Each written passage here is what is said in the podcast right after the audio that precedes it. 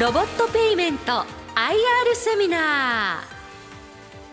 ー。この時間は3月18日に開催したラジオ日経相場の福の神注目企業 IR セミナーからロボットペイメント IR セミナーの模様をダイジェストでお送りします。ご出演はロボットペイメント代表取締役社長清久健也さんです。この番組は証券コード4374東証グロース上場ロボットペイメントの IR 活動の一環としてお送りします。サブスク顧客管理定期課金サービスサブスクペイ請求管理自動化クラウド請求管理ロボなど6つのプロダクトを軸に安定成長を実現する収益構造と顧客基盤を有します。今後も決済にプラスアルファの機能を加えることで社会課題を解決するサービスを次々と展開しています。それでは清木社長よろしくお願いいたします。お願いします。はいではロボットペイメント4374なんですけどもまずあの当社のブランドアイデンティティなんですけれども決済プラスアルファですね。で世の中の課題をいろいろと解決する会社でございます。決済っていうのはインターネットの決済になりまして商品ラインナップとしてはこのように6個あるんですけども一番左のサブスクペイっていう商品ですね。これは創業2000年なんですけども2000年からもう23年目になりますがずっとそのやってる事業になりましてサブスクのあのサービスをやられてる事業者様がうちと契約して毎月毎月うちが代わりに課金をしてあげるような決済サービスになっております。これがずっと23年間やっております。で、その右なんですけども、これがサブスクペイプロフェッショナルっていうもので、で、これ去年の9月にリリースしたんですけども、簡単に言うとですね、サブスクペイっていうのが今まで課金の機能しかなかったんですけども、これに加えまして、サブスクの事業をやりたいっていう企業様がこれさえ導入すれば課金以外ももういろいろ全てできてしまうというようなシステムになっておりましてあの主に顧客のデータベースがありましてなんだ顧客の管理ができるのとあとは課金ももちろんできるんですけどもマーケティング機能ですね。お客様を増やしたりあとはそのサブスクのビジネスって大事なのが解約を防止しなきゃいけないですね。毎月毎月課金していただけるお客様をどんどん増やしていくんですけども解約されると減っていきますよね。なんで解約と新規のお客さんの増加分がどんどん積み上がっていくサブスクっていうビジネスなので、まあ、そういったいろんなサブスクで儲かる仕組みっていうのが搭載されておりまして大手さんでも拡張できるようなそういう機能がついているものがサブスクペイプロフェッショナルとなっております。でその右が請求管理ロボっていうサービスでございましてこちらですね、2015年から販売開始をしたんですけれども、これは方やですね、インターネットの決済ではなくて、これは企業様が会社の中で使うクラウドサービス、SARS 型のクラウドサービスになっておりまして、まあ、企業様っていうのは、売上を立てますよね。で、売上を立てるために請求書を発行しますけども、これをですね、毎月毎月その経理の方がね、月末で締めて、手作業で印刷をして、郵送封筒に入れて印刷をして、入金があったかどうかを目で確認するっていうのが、まあ、旧来のやり方だったんですけども、これも大変な請求の枚数が、月間100枚を超えてくると大変その経理の方とか営業事務の方とかの負担が増しますのでこれをもう全部自動化できないかっていうことの発想で作ったシステムでございましてこれを入れるともう何もしなくていい。で月末にこうまあエクセルとかで顧客ナンバーと金額みたいなことをポンと入れるとあとは全部我々のシステムが自動的に請求書を発行して郵送してで入金があったかどうかも全部お知らせしてくれると。画面上で全部分かるんですこの人入金しました。この人まだです。みたいなのも全部分かって催促も全部やるんですよね。なのでもう本当に経理の方がもう月末にポンとやってあとはほっとけばいいっていうような請求管理ロボっていうロボっ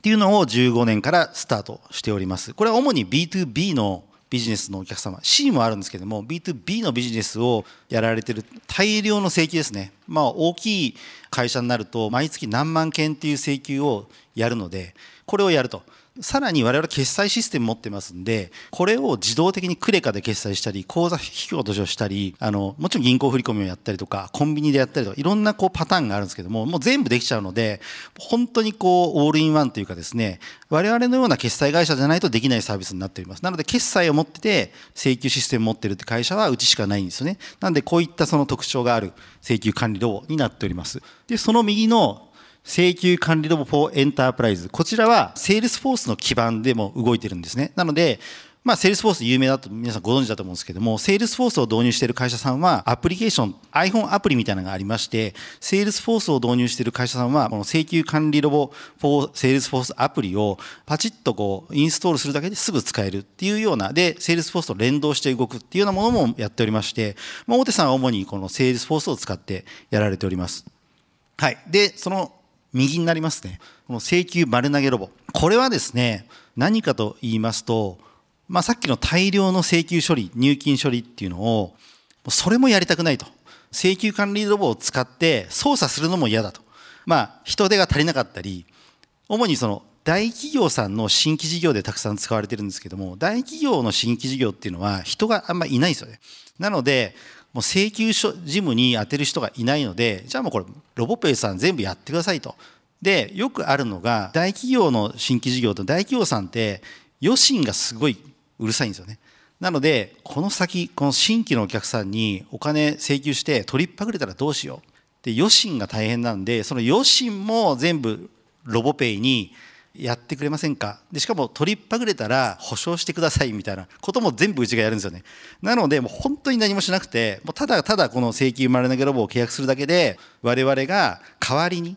あの全部やってお金の回収もやって取りっぱぐれたら保証もしてっていうようなサービスが請求丸投げロボになってまして、これは請求管理ロボプラス売上金額の2%とか3%とかを頂戴するんですけれども、こういうビジネスモデルになっておりまして、これも今最近どんどん取り扱い高が増えておりまして、さらに資金繰りも支援する。普通は末締めの翌末払いなんですけども、末締めの10日で払うよ。みたいなこともやってますんで、まあいろいろ本当、キャッシュフローまで貢献するようなサービスになっております。そして一番右のワンクリック後払いっていうサービスなんですけども、これはですね、この今までのやつちょっと経路が違いまして、ちょっと関連はしてるんですけども、今度は請求書を発行する方じゃなくて、受け取る人のメリットがあるサービスになってまして、まあ、最近ちょっとその、なんか資金繰りがどうのって中小さんがっていう話があると思うんですけども、主に中小零細の企業さんが使うサービスで、請求書を受け取りますよね。月初に請求書が来ました。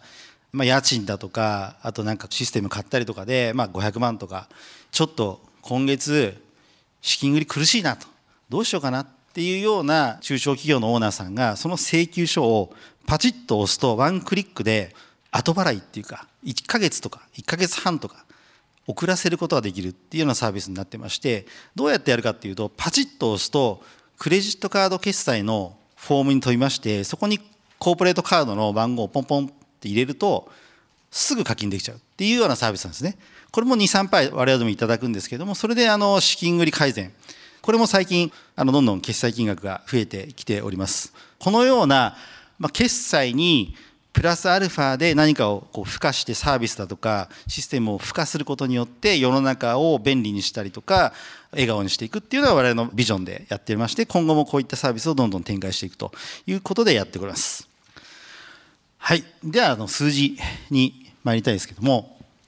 これ去年2022年12月の決算の数字でございまして、最初はですね、レンジで出させていただきまして、全部レンジで出したんですけども、まあ、執着、第3クォーターで修正予測を出して、それをちょっと上回るような結果で、実はですね、一昨年の2021年の9月の28日に我々グロースに上場させていただきまして、まだ2年も経ってないんですけども、で9月に上場して12月に締めて2022年のあの決算説明2月14日に2022年は赤字にしますっていうのを出したんですね。でなんで赤字なのかっていうのは後で出てくるんですけれどもそういうことがあったんですがでその時はマイナス1億から営業利益でマイナス2億みたいなレンジで出させていただいたんですけども期の途中でやっぱり赤字はダメだなと。なんで今後は黒字にしようってことで転換しましてでちょっとこう挽回してマイナス5900万で終わったっていうような去年の決算になります。まあ、この、これがその説明なんですけども、途中でちょっと原価とか販管費を効率化、生産性アップしまして、なんとか、あの、4200万縮小。まあ、最初2億だったんです。まあ、そこから1億6000万ぐらい縮小しましたっていうような話で、ね。で、主要 KPI っていうのがありまして、ちょっとこう難しい言葉なんですけども、ARR っていうのがあって、あの、SARS の用語なんで難しいんですけども、大体こう、うちのビジネスって毎月毎月積み上がっていくビジネスなんですけども、これを年間にかけると18億ですよっていうような ARR。あと、リカーリングっていうのがありまして、これは何かと申し上げますと、我々のビジネスは、いわゆるショットの売り上げ、あの単発の売り上げっていうのは非常に少ない。2.4%しかないですね。なのでそれ以外は1回契約するともう毎月毎月永続的にお金が入ってくる。お客さんからお金を頂戴できるような積み上げ式の座布団型の売上モデルビジネスモデルになっております。これが97.6%非常に高い数字となっております、えー、はい成長率24%でアカウント数なんですけどもこれはサブスクペイっていうのがまあ約7000社。で、請求管理ロボが今734社ということで、まあ、サブスクペイは23年間やっておりますので、どんどんどんどんお客様が溜まっていって、今、まあ、7000社ほどの契約をいただいていると。これもずっと続いて、こう、どんどん増えていってる感じですね。で、顧客単価は2万円。まあ、非常にこう、低いんですけども、年間で24万円ぐらいなんですけども、これも、いわゆるロングテールというかですね、あの大企業に依存しないこう安定する売上の構造になっているといったところですね。で解約率っていうのがありまして、これ0.72%ってことで、まあ、さっきもサブスクのビジネスとかで積み上げ式で解約があると困るけど、まあ、非常に解約を低く抑えている。一般的には1%を超えてくるんですけども、我々は0.72%低く抑えているというような数字になっております。はい、成長戦略ですね。これがメインになるんですけども、去年のまあサプライズコンセンサスっていうんですかね、出させていただいて株価が暴落したと。これが左側の22年12期っていうところ、まあ、去年の予測をマイナス196から92で出したんですね。ただ結構怒られまして、投資家の皆さんに何やってんのと。で、その頃っていうのが、ちょうどその、2022年の終わりぐらいになんかアメリカが金利を上げ始めて、グロース銘柄がだんだん評価されなくなって、ってきましたと。で、いわゆる PSR っていうその売上高で倍率を見るような計算式よくあるんですけども、SARS の場合、それももう PSR とかないんじゃないの？みたいな感じに世の中がなってきて、で、2022年に入ったら、それがもっと顕著になってきて、で、もっともっと金利が上がるぞ。で、ハイパーグロス銘柄とか IT 銘柄とかが赤字のところは全部淘汰されるようになってきたっていうのはちょうど流れの時に赤字のコンセンサスを出してしまったので、こうなってしまったんですけども、まあ意図としては後で出てくるんですけども、まあせっかく上場したんで、一回ちょっとガーッと使ってエンジンかけようかっていうような意図だったんですけども、まあ、それはあるけども、やっぱり赤字は怖いよね、ダメだよねっていうような投資家様のフィーリングがあったので、まあ、ちょっと株価は下がった。で、2020年の期中から赤じゃなくても、やっぱ今まではずっと増収増益でやってきたので、元に戻して増収増益でやっぱり安心して買っていただけるような成長をやろうよということで、売上高の成長率は下方修正っていうか、その中継は変えて、そんなに売上高は成長しないけど、利益を成長させましょうっていうような方針に変えましたので、これを今、中継で、この2月14日に先般ですね、発表させていただいたと。で、主に2022年の時は売上拡大重視、費用投下を積極的にやる。方や今回は生産性を重視、最適なコストで最大のパフォーマンスを出す、利益を出していくっていうふうに変えました。で、費用投下計画なんですけども、真ん中の企業手当は22年にいっぱい採用したので、トンって上がってるんですね。23年の売り給料手当が。そこからなだらかにっていうような形に変えました。で、システム代も22年ポンって上がってるんですけども、なだらかにいくっていうような感じ。全部、広告費もそうですね。22年上げたんですけども、そこからそんなに急激に増やさないっていうようなことで、主に効率的にうまくお金を、費用を使っていくっていう方針に変えました。次に、これが今回のメインなんですけども、我々の中では分かっていることが投資家の皆さんにはやっぱり完全に理解いただいてないなっていうことがあったのでこれをちょっと主に今回は決算でお伝えしようってことで結構ここに時間を割いて中継の説明資料を作らせていただきました。で主に3つあるんですけども安定的な成長をするビジネスモデルになってるよ。あとお客さんの構造も安全安心の顧客構造になってます。で、2番なんですけども、コンセンサスっていうか、まあ、気象の予測を出しました。これに対して、もう絶対ブレないようにしようと。でブレ幅を極力抑えようっていうのを、まあ、IR っていうか我々の方針としてやってますのでこれを実際に今までやってきましたよっていうご説明になりますで3番はこれも本当にさっきから申し上げても赤字にするんかいって話ですね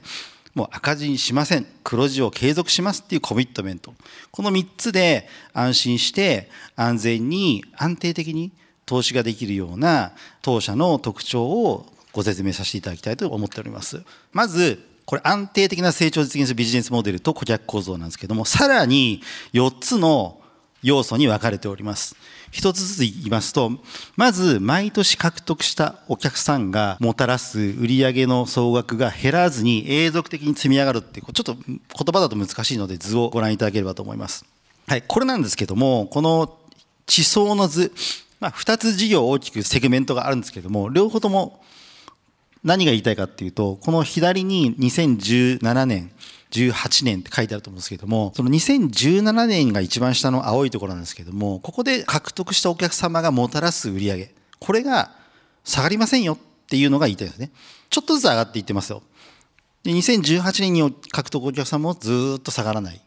なんで通常の会社だと取ったら解約とかになったりとか一過性のものだったら売り上げが下がるじゃないですか。でも我々のビジネスでも一回取ったらもうずっと続くよと。売り上げが。っていうようなこの地層の積み重なっていくような売り上げの構造になっているっていうところが言いたいところでございまして。なんでじゃあそうなるのってとこなんですけど我々の特徴としましてはお客さんはまず固定費をいただくんですね。毎月いくら。プラス重量って言いましてお客様の決済金額とかお客様の請求書の枚数とかに伴ってかける100円とかかけるいくらとかっていうのを頂戴するんですね。なのでお客様がもちろん成長していきますよね。成長するとともに客単が上がっていくんですね。でしかも解約するお客さんっていうのはもうなんか事業を縮小されてるお客さんなので客単がもともと低いお客さんが解約になる。でさらに解約率は低いってことでいうと1回獲得したお客様は成長する。で解約ももちろんある。それがこう成長の方が大きいよ。1回契約したお客様はずっとこう永続するよっていうのがこの図になります。で解約の話が次のページなんですけども解約の左が20で右が獲得したお客様の成長ですね。の方がちょっとちょっと大きいよ。なので解約があっても既存のお客様が成長するのでプラス新規の獲得でずっと一度契約したお客様は減りませんよっていうのがこの説明になります。新規は関係ないですね。一度獲得したお客様が成長します解約しますそれが2ペイでこうなっていくというようなイメージでございます。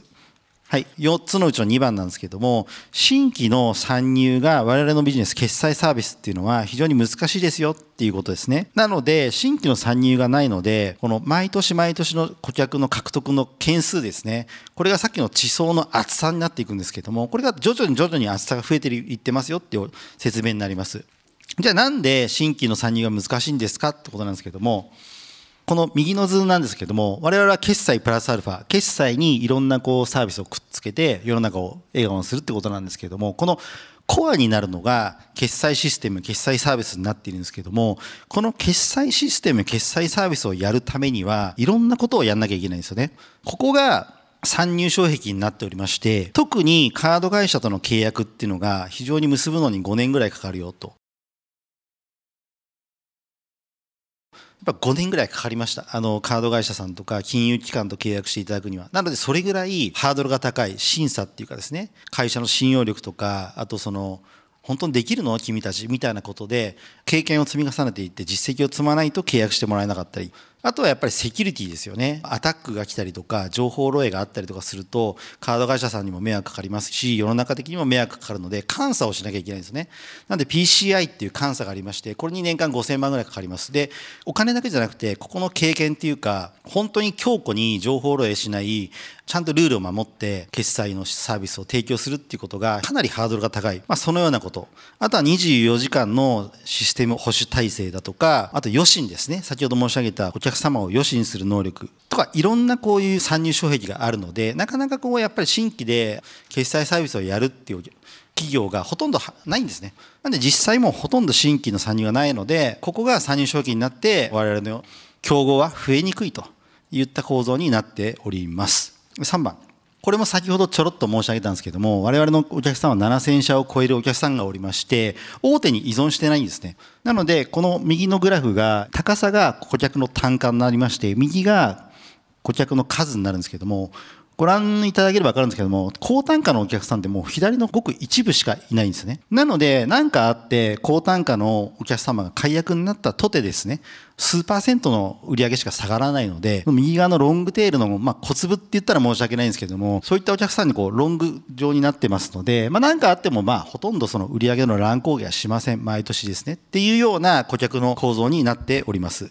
今度はですね、顧客の業種なんですけども、これも各事業を書かせていただいたんですけども、何が言いたいかと申し上げると、特定の業種に偏ってませんよっていうのが申し上げたいんですね。なので、これ後で出てくるんですけども、過去いろんなリーマンとか地震とかコロナとかいろんなことがあったんですけども、我々の売り上げっていうのは一切微動だにもしなかったんですね。はい。創業が2000年で、こういった形で、あの、まあ、徐々に徐々に売り上げが増えていったんですけれども、このピンクのところは最近上場準備から入って上場した流れでちょっと成長率上がってるんですけども、リーマンがありました。東日本コロナ。コロナの時は巣ごもり需要で逆に伸びたんですよね、ネット決済が。なので、そういったその、世の中のなんか社会的な事象だとか自然現象だとか金融危機だとか、まあ、今回もシリコンバレーバンクが倒産しましたけども逆にうちの株は上がったんですよね。もしかしたらそういうそういう、まあ、安全商品っていうか金とか日本円とかと一緒で安全商品と思われているのかもしれないですけどもシリコンバレーバンクが倒産したにもかかわらず我々の株は上がった。2 3 0上がってますと。いったところなのでまあ安心安全の何があっても売り上げがぶれませんよっていうようなお客さんの構造になっているということですね。じゃあ大きい丸に行きます。これはご覧の通り GMO ペイメントとシフトっていう会社皆さんご存知だと思うんですけども非常にあの株価も高く時価総額も高い会社。で片やあの GMO ペイメントっていうのは我々もその創業以来非常にこう近い関係にありまして競合でもあるんですけどもまあ、あの創業当時は非常にお世話になった会社でございまして、まあ、この GMO ペイメントを背中を追いかけながら、まあ、学ばせていただきながら成長してきたっていうのもあるんですけどもこの手前味噌ではあるんですが GMO ペイメントさんの予測のブレ値よりも我々の期初からの終着ですね、ブレ値が非常にブレてません。3.5%ですよっていう実績がありますというご説明になります。なので、ここはもうぶらさずに絶対にこう、まあ、情報修正はいいことだと思うんですけれども、絶対ぶらさないっていうのを我々は IR というか、まあ、経営の方針としてやってますよっていうようなことでございます。はい。で、最後に赤字にしませんよって話なんですけども、これ本当にですね、2022年の基礎は、ロボペイショックって言ってるんですけど、赤を出して株価が暴落しました。で、私もですね、あの、いろんな経営者の先輩がいるんですけども、この赤の決算を出す前に相談したら、いやいや、掘るべきだっていう経営者の先輩と、いやいやいや、絶対増収増益でいくべきだっていう先輩がいまして、ちょっと増収増益でいくべきだっていう先輩の方が多かったんですけども、でも、ちょっとやってみようってことで赤にしたんですけども、やっぱりダメでしたってことで、非常にこの投資家の皆さんを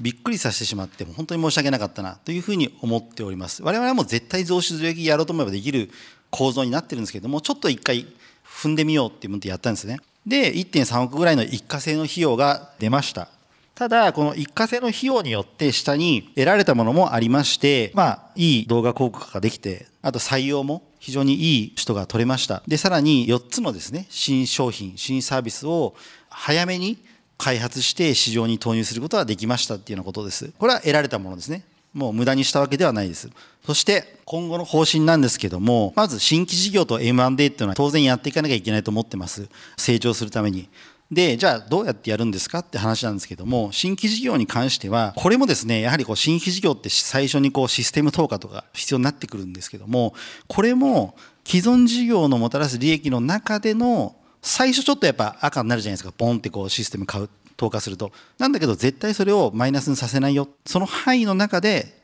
新規事業の投下を行いますっていう話。で M&A も似てるんですけれども主にやっぱりこうのれんの償却っていうのがあると思うんですよね。買った金額の対するものの PL とのれんのマイナスっていうのが絶対に赤にならないようにしよう。っていうのもしっかりと守りながらで EBITDA8 倍以内っていうルールを設けてるんですけどもなかなかやっぱり EBITDA8 倍以内で買える最近の M&A 案件ってないんですよね。ないんだけど我々はそこも死守して絶対に効率の悪いその M&A の投資はしないっていうふうに決めてるので、まあ、ちょっともしかしたらディールで金額で負けてしまうかもしれないんですけどももうそこは本当にやっぱりこうお互いフィーリングとか相性とかシナジーがあるところと一緒になっていくっていうかですね協業していくっていうようなことでもう必ずそこは守っていきたい、まあ、いうような固い方針でやっていこうというふうに考えております。そして最後なんですけども、まあ、今回赤字を出してびっくりさせてしまったんですけども、経営陣一路ですね、もう絶対赤字にしません。もう黒字経営、増収増益、安定成長っていうのを必ず守っていきますっていうようなコミットメントになっております。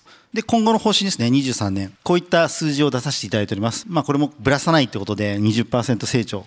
営利も1億といったことで、これは死守していこうというふうに考えております。まあ、事業方針としましては、まあ、去年リリースしたサブスケプロフェッショナルや請求管理ロボ4エンタープライズをちゃんと売っていくってことと、そのワンクリックアート払いはスタートしたばかりなので、それをしっかりと伸ばしていく。そして M&A も先ほどの方針にのっとって一生懸命動いていくっていうのを今期はやっていきます。で、M&A の方針なんですけども、はい、次。3つのベクトルがあると思ってまして、まず1つ目は既存のプロダクトが周辺ですね。既存のプロダクトが強くなるような、既存のプロダクトに関連したものを M&A として協業していくもしくは買収していくっていうようなこと。で2番なんですけどもこれはやっぱりコアになる決済。さっきのこう炎上の図があったと思うんですけども決済プラスアルファのこの衛星群ですね。衛星群を増やしていきましょう。このこういった M&A をやっていきたい。なんで例えば業種で言うとアパレルとかフィットネスとかあると思うんですけどもそういった決済プラスアパレルのサービスとか決済プラスフィットネスのサービスをやってる SARS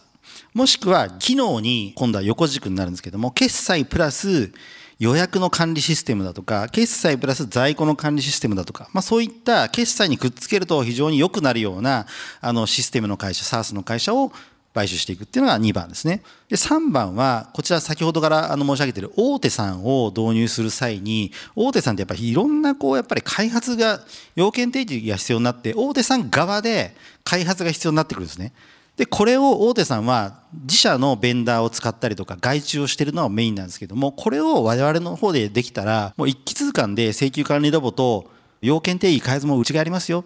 で、セールスフォースを使ってやりますよっていうようなことができたらいいなっていうことで、こういった開発会社を買収していくといったような3つの軸で検討をして今動いているところでございます。中長期的な事業展開ですが、まあ、世の中に決済プラスアルファで貢献していこうということなんですけれども、まあ、社会課題とか2030年まで、まあ、主にインボイスとか今来てると思うんですけども、まあ、いろんなこう社会の変化があると思うんですけどもその社会の変化に対応して我々のあのお客様であるいろんな業界業種のお客様に対してこういったプロダクトを当てていく。そして将来的には一番右に書いてあるようないろんな可能性があるんじゃないかっていうふうに考えています。こういった軸でも新規事業とか M&A も模索していきたいなというふうに思っている次第でございます。で、最後なんですけども、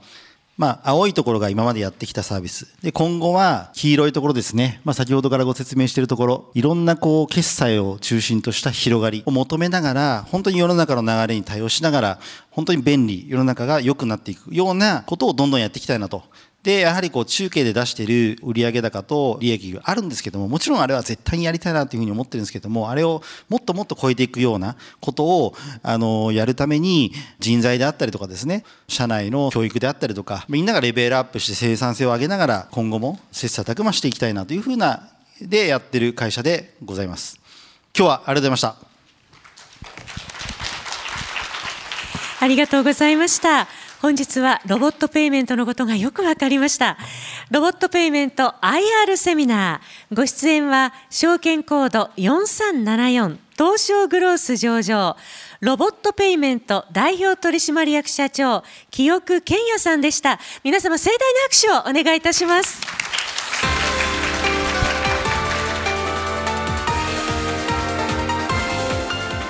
ロボットペイメント IR セミナー。この番組は証券コード4374東証グロース上場ロボットペイメントの IR 活動の一環としてお送りしました。